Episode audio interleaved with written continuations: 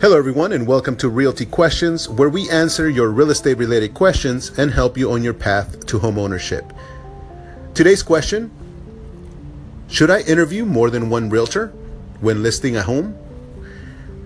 The answer is yes. I definitely agree with people in the mindset that you should interview more than one person.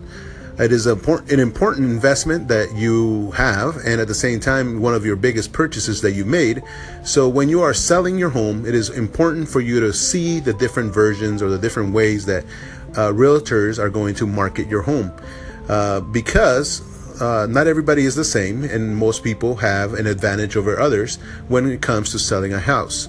Uh, definitely, you want somebody that you feel comfortable with, somebody that you can trust, that their opinion is solid, and also somebody that is going to be uh, ready to give you the feedback that you need uh, to make sure that the house sells.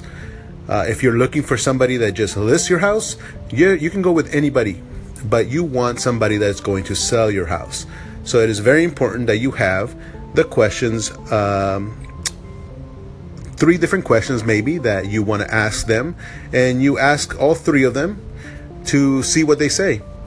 At the end of the day, you have decided who you're going to go with, and hopefully, it is because they answer your questions to the best, uh, in the best way possible to your goals. And again, we are working for you, so definitely, it, it is something that you want to make sure. Uh, that you hire somebody that you trust and that you like and that you know is going to put the best uh, foot forward. Uh, once you've hired them, it is uh, up to you to hold them accountable. Make sure that they do what they said they were going to do. Make sure that they market the home as they said they were going to market. That the photos, check the photos that they post on the MLS to make sure that they're photos that you're happy with, and uh, make sure that you see read the description that they place on their home on the home you know make sure that you follow through and also uh, follow up on your employee because again they're your employee so if they don't do a good job um, then obviously it's it's not just their responsibility but yours to make sure that you ensure that you're happy with the person you're working with.